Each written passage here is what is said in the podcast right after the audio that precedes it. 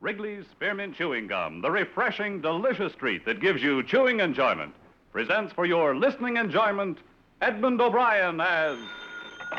Johnny Dollar. Hello, this is Bruce Yule, the Lockhart estate. Yes, Mr. Yule. Thanks for calling back. I want to let you know I was in town. I'd like to get together with you if you have time to see me. Why, yes, I just got out of court and I have a meeting in a few minutes. It shouldn't take long. Could you meet me at 5.30 for a drink? Sure, any place you say. All right, there's a place called Todd's right around the corner from my offices on Spring. I can find it. This is quite a mix-up, Mr. Yule. The uh, Lockhart's being killed like that. Yes, it is. Are you any closer to learning which one died first? Uh, we are not. It was a matter of only a minute or so. Yeah, it's only a $200,000 question who lived those couple of minutes.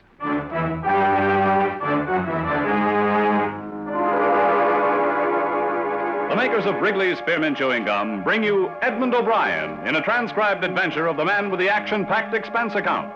America's fabulous freelance insurance investigator. Yours truly, Johnny Dollar.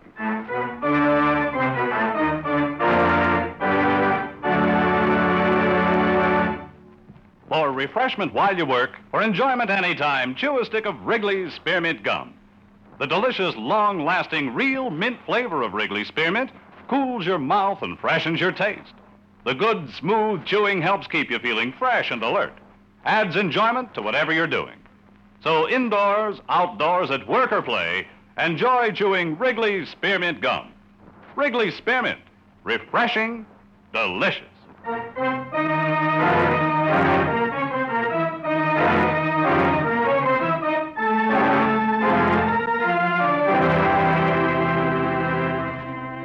Expense account submitted by Special Investigator Johnny Dollar to Home Office, Washingtonian Life Insurance Company, Hartford, Connecticut.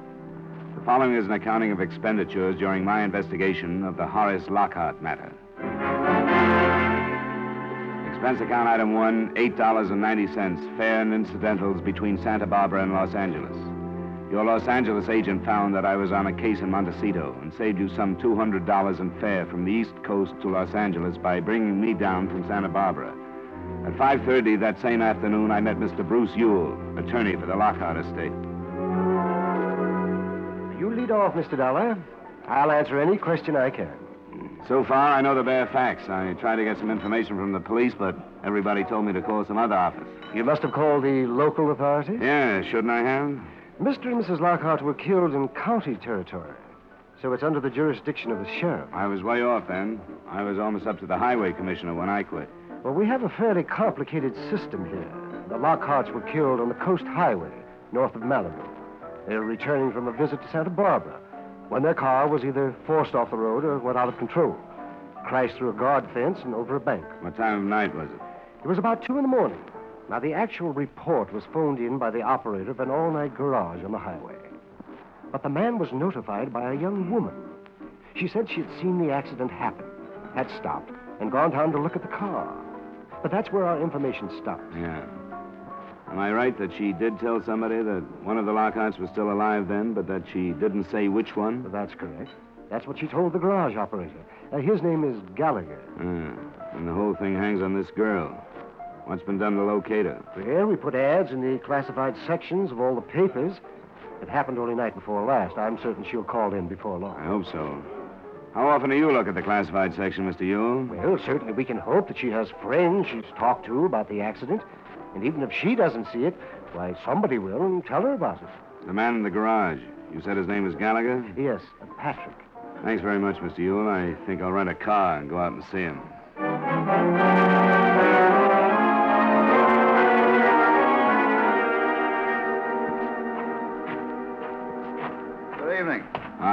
You Mr. Gallagher? Yeah, that's right. My name is Dollar. I'm an investigator for an insurance company. I'd like to talk to you about that accident the other night. Uh, that Lincoln with the man and his wife? Yeah, the Lockhart. Oh, that was a mess. We should get him on this highway. Crazy fool drivers. Uh, he was quite a big shot, I read. He was.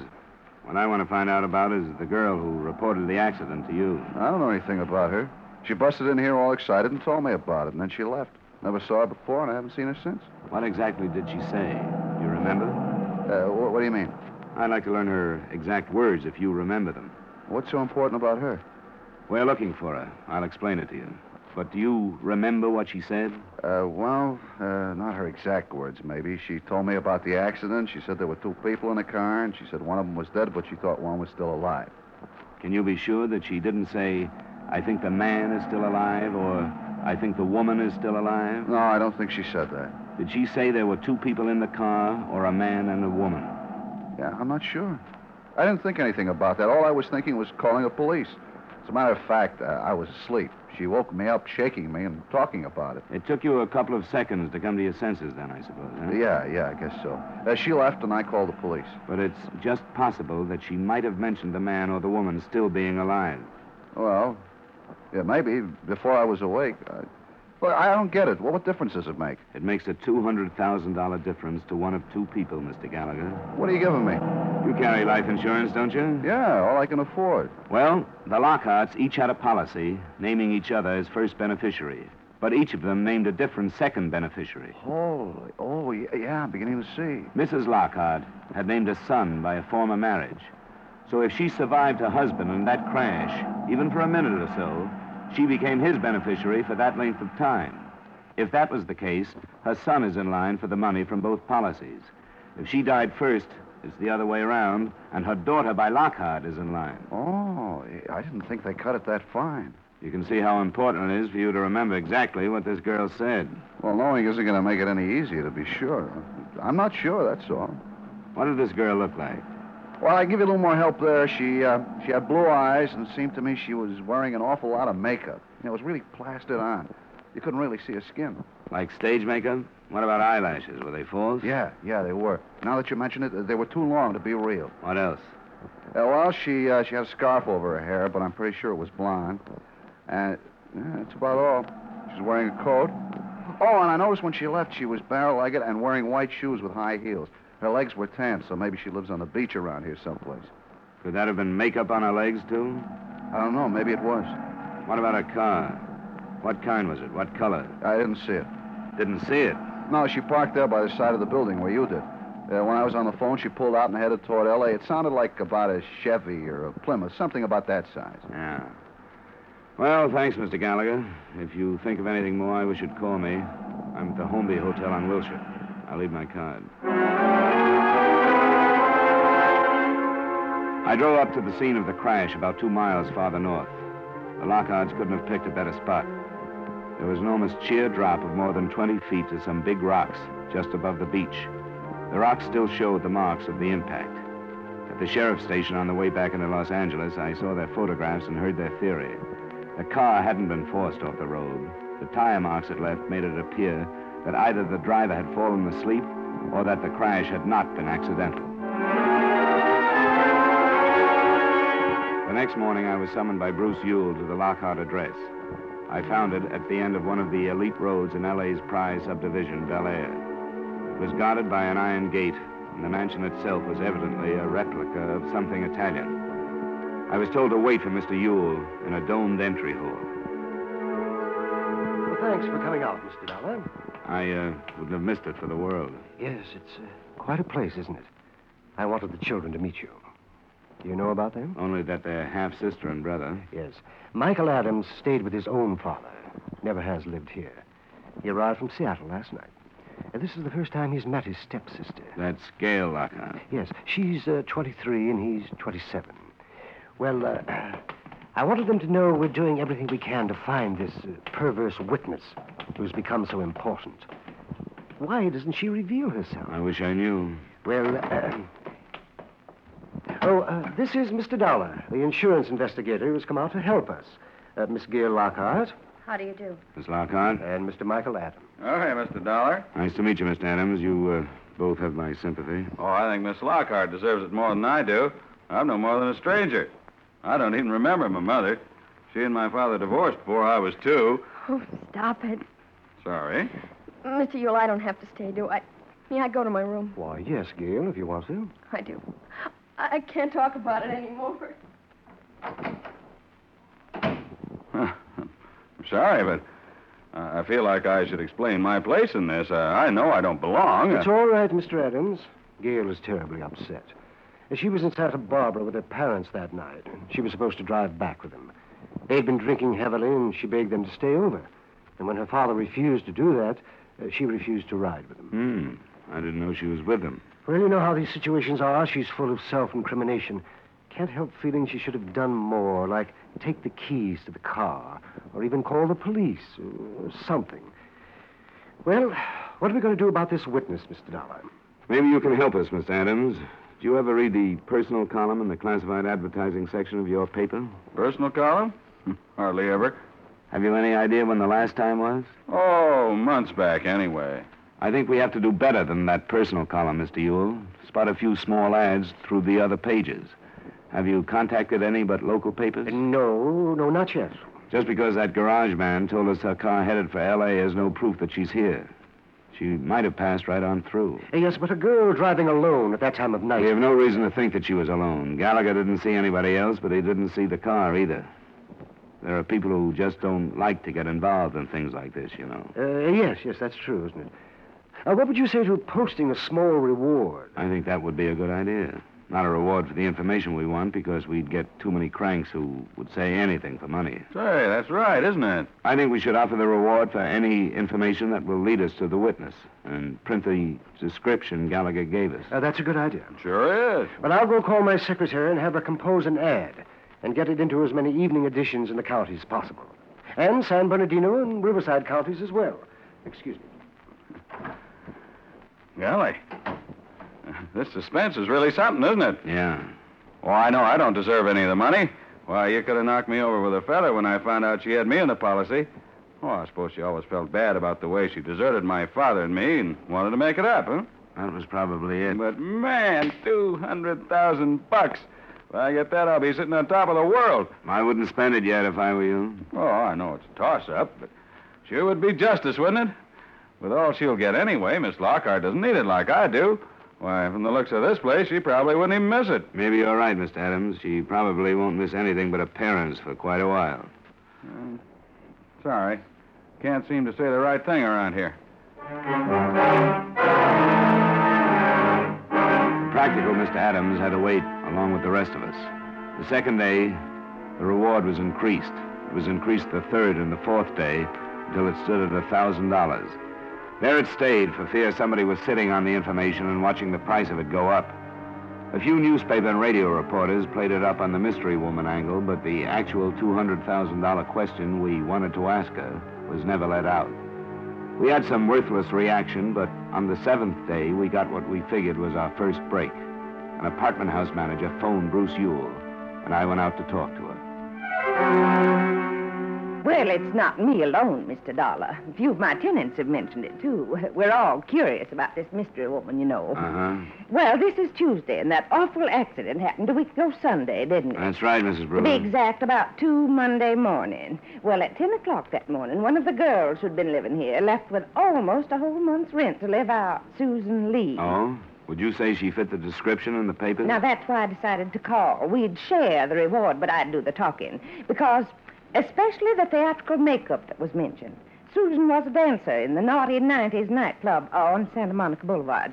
A specialty dancer, as she put it. Did she own a car? Uh, that was another thing. The ad mentioned a Chevy or a Plymouth, if she had a Plymouth. This is very interesting, Mrs. Brugger. Did she say where she was going? Well, she said she'd found a better job in another town, but when I asked her where, she changed the subject. She was hiding something. Made no arrangements for mail? Well, I asked her about that, too, and she said she'd come back and pick it up as soon as she could. I think she was in trouble. Has any mail come? Well, nothing much. A couple of bills. This one today. From a photographer. A photographer. That might really help. Why, yes, yes, he must have taken a picture. Let's see the return address. Oh, wait till I tell the girls. Oh, I hope it's her. Why, I never even knew anybody who ever won a reward before. It was her. As a matter of fact, things developed quite nicely for the next hour and a half, anyway. At the garage, Gallagher positively identified the girl in the print I took him from the photographer. So at that point, that's what we had a picture and the name of our witness. The rest of it wasn't so good. It looked like she'd taken a sudden run out for reasons and places unknown. With a seven day start, she could have reached almost any place in the world.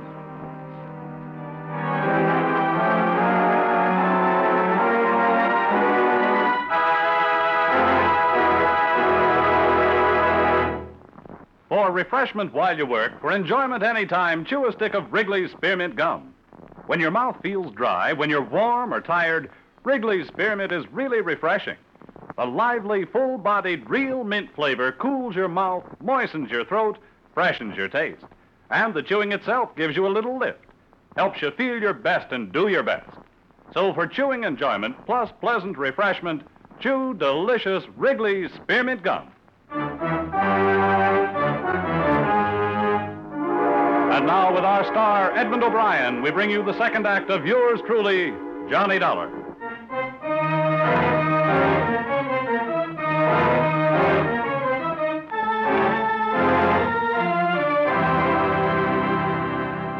Well, I suppose it's progress of a kind, but uh, it doesn't help us very much, does it? No, not yet, Mr. Yule, but it's more than we've had. One thing I'd like to suggest Yes? I think we should leave the reward ads running just as they are. Oh, uh, you don't think we should get right to the point and add her name and photo to the information? No, not right now. She's running away from something, we might drive her farther if we did that. I think we should go on as if we haven't learned anything. Oh, yes, yes, I suppose you're right. In the meantime, I'll see what I can dig up.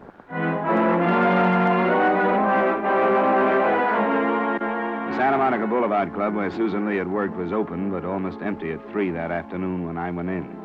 Just the bar was in operation, but a series of larger than life size posters on the wall promised entertainment nightly by outstanding personalities of the dance. I found the manager in his office. What was the name again? Dollar, the bartender told me where I might find you, Mr. Cobley. I'd like to talk to you about a girl named Susan Lee. Well, what about her? Uh, come on in, come on. I can spare a few minutes. Thanks. You, uh, you a cop of some kind? Private one. Why? You expecting some? No, not especially. Except the way Susan dropped out of sight all of a sudden, and the way you come in asking about her. What's up, anyway? I was hoping you could tell me. I'm working for an insurance company. All I want with this Lee girl is a statement about an automobile accident she witnessed. Hmm. Oh, hey. Is this what's been running in all the papers? Yeah, we've been trying to find her for a week. And it's Susan? That's right. what a dope that makes me. And a lot of other people around here. Uh, are you sure? A guy identified her picture. Why didn't I think of that? You know why? Because the papers gave the idea that this dame was coming to Los Angeles from some town up the coast. That's all we know, that she was driving south. How could Susan be driving any place up there at 2 in the morning? Our last show here was a quarter of one. I'm more interested in knowing where she is now. I take it you don't know. No, no. Her contract had another week to run, but she called me one morning a week or so ago and said she was sick and could she quit. Was that a Monday morning? Well, I can find. Yeah, yeah, sure it was. Called me at home. We're closed on Mondays. Hey, I think I got something for you. What? Well, uh, one of the other girls picked up a pay for her. She wanted to quit, she told me, and I don't make any trouble with the girls who want to leave. And then she wanted Lamine to pick up her check. Well, I said that'd be okay if she sent a note authorizing it, and she did. This, uh, what did you say? Lamine? Well, yeah, that's her stage name. You know, these girls get those monikers legalized when they're too young to know any better, and then they're stuck with them. Uh, Lamine Dunn. you can tell before you see her that she's brunette and specializes in tassels. Would you mind giving me her address? Uh, no, no, I've got it right over here. Susan must have some hot dough to be worth a thousand dollar reward. I wish I could tell you, but I can't. It's worth plenty. No, I wasn't pushing for information. Uh, yeah, here it is. Uh, the Wesley on Wilcox. Good. Thanks very much. Oh, sure, sure. I don't care what you don't tell me. But anybody could use a hunk of that reward these days. I'll remember what you've done, Mr. Cobley. We'll see what we can work out. Thanks again. Sure.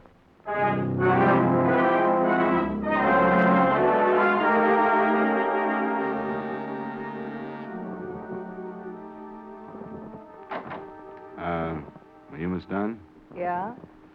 I suppose you've read the papers like everyone else. I'm the insurance investigator who's looking for that girl. She turns out to be Susan Lee. Oh, well, come on in. What have I been sitting on, anyway? You know what we want her for. Because she saw that wreck. But don't you know what could have happened that made her leave town like she did? No, don't you? Well, I know there was. Look, I'm going to sound like a pretty lousy sort of friend, I suppose, but I only met her when she booked into the club. We happened to get along, that's all. I don't think that's the kind of friendship where you find that greater love hath no man stuff. Besides, she didn't trust me enough to tell me everything. Everything about what? Why don't you sit down? Thanks. I promised her I wouldn't say anything, and I haven't. But now you want to know, and I'm not going to lie about something I don't know. That makes sense to me. Something happened to her that night, and I think it was over that guy she married. You'll have to remember that I don't know anything about her. Oh, yeah. Well, she married this guy. I never met him. His name's Robert, she told me. They ran off a couple of months ago, got one of those quick Mexican jobs. You don't know where this Roberts came from or lives. All I know is it must have been a dandy marriage. She still lived in her apartment, and maybe once or twice a week she'd leave after the last show and run up the coast and meet him. She said he traveled a lot. And I believed it, but not the way she meant it. She sounds a little naive for her profession. No, she isn't. Uh, wasn't. I guess everybody really takes a fall sooner or later. But she came here that night, or morning, I guess it was 3.30. She still had her stage makeup on. She said something happened. She had to get out of town. That's all she'd say. She mentioned seeing the accident? No, just kept on saying something happened. Something awful happened. She had to leave town. Could she have caused that accident? The police say no other car was involved. Oh, then it must have been that husband. You know his full name? Yeah, it was Phil. I heard her say that. Philip Roberts. Probably a common name, but we'll get on it. You talked to her the next day, you know, about a paycheck? Yeah, she phoned me and she told Mr. Cobley she was sick because she didn't want him to ask questions about why she was leaving. So I went down and got her check. I met her in a drive-in joint on Santa Monica, and the same thing, and making me promise not to tell anybody. You have any idea where she might have gone? Yeah, I have. Where? Once a week, every Sunday, Susan used to get flowers. She used to say they were from some masher in San Diego. She'd tear up the card and let the flowers dry up on her dressing table. Bouquet came that Sunday night, and she didn't even unwrap it. It was one of those what's the future nights for me. I was figuring how many years I had left in the racket, wondering what had made me go wrong with the way I spent all the time I'd been in it. Well, I was real gone. When Susan left, I took her flowers and brought 'em home, and I read the card. It said, as usual, if you ever need me. That's where she's gone. Do you know, or are you guessing? Both, I guess. I met one like that when I was Susan's age. That's where I should have gone. Maybe she did. I still got the card with the name of the florist on it.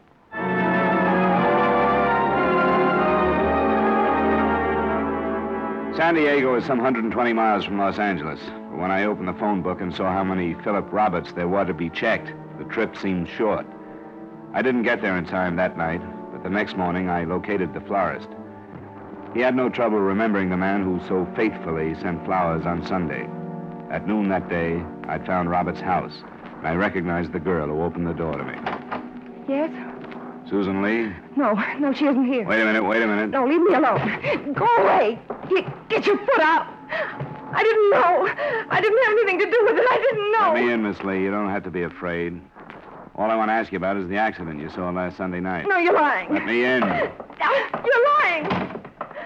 I read about your reward in the papers. You tried to trick me. How did you find me? I had to find you. I didn't do it. I didn't have anything to do with it, no matter what she says. You're saying things you don't have to say, Miss Lee. No, I'm not, because everything else you've heard is a lie. What lies have I heard? Who lied to me? I don't know. Don't you think I've spent all night long every night hearing what she said to you? But I believed him. I believed everything he told me. Philip Roberts? That's not his name. I know it isn't now, but I married him. You think I would have married him if I'd known that he was already married? I guess you'd better tell me about it, Miss Lee. I thought I was married to him. We went to Ensenada. Some man married us down there. It was in May. And I thought he was my husband all the time. I was going to quit dancing and we were going to go away. And then Sunday night, I heard them. You were north of Malibu Sunday night? Yes, he rented the cabin for us. When I got there Sunday night, there was another car. I left my car and walked to the cabin, and then I heard them. She called herself his wife, and she used a different name. She called him Carl. I don't know why I listened. I wanted to run. But I stayed and listened to them argue. And found out that I wasn't married to him at all because she was his wife. You don't have to tell me this. Yes, I do. You have to know the truth. I heard her say she'd kill him. And then I left and started to walk toward the highway. And I'd gotten almost to it when I heard the shots.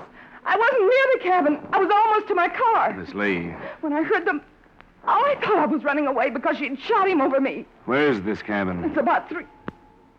You know where it is. You've been there. You found him. As far as I know, no one has been there. I haven't heard anything about a shooting north of Malibu. You're lying. No, I'm not. But we'll have to phone the police to check the story. You're lying. You're still trying to trick me, but you can't. Stop it. You're lying because you believed her. Let go of me. Let go. I didn't do it. I was running away.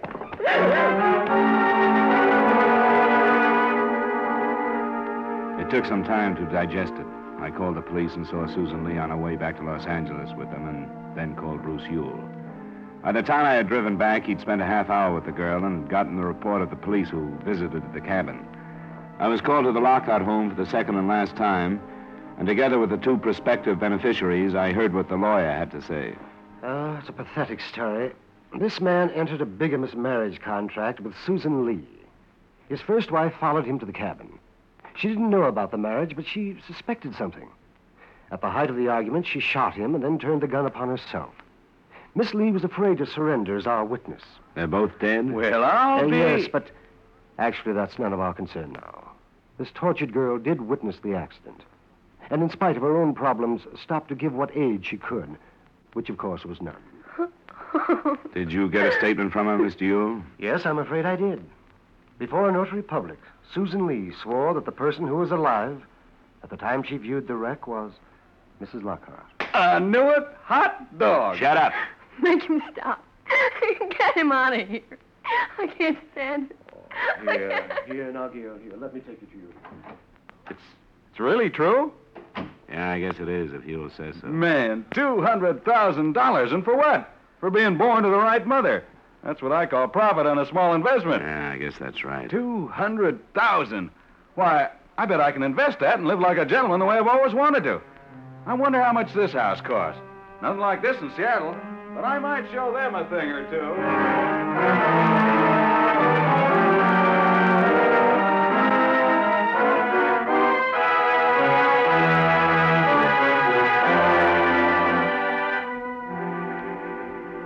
Expense account item two, $356.50 miscellaneous in Los Angeles. Item three, $218.45 transportation back to Hartford. Expense account total, $583.85. Remarks? As far as I'm concerned, the money went to the wrong beneficiary.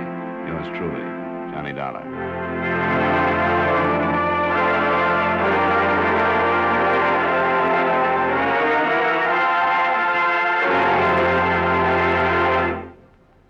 Remember, friends, for refreshment while you work, for enjoyment any time, chew a stick of Wrigley's Spearmint Gum. There's lots of lively, real mint flavor in it to cool your mouth, freshen your taste, and sweeten your breath. And chewing Wrigley Spearmint helps keep you fresh and alert. You feel better, work better, get more fun out of doing things. So indoors, outdoors, at work or play, always keep delicious Wrigley Spearmint Chewing Gum handy. For refreshment while you work, for enjoyment anytime, chew a stick of Wrigley's Spearmint Gum.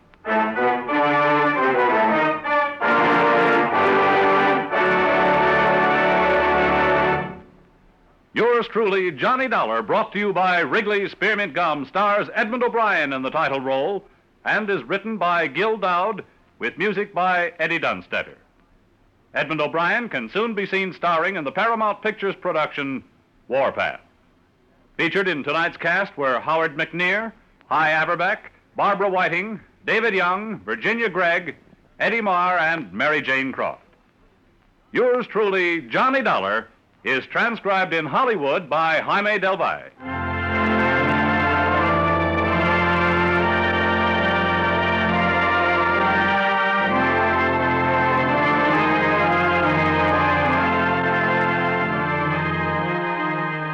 The makers of Wrigley Spearmint Chewing Gum hope you've enjoyed tonight's story of Johnny Dollar and that you're enjoying delicious Wrigley's Spearmint Chewing Gum every day.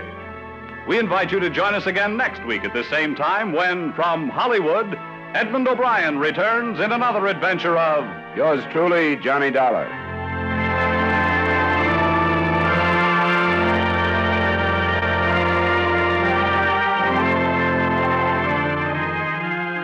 Bob Stevenson speaking. This is the CBS Radio Network.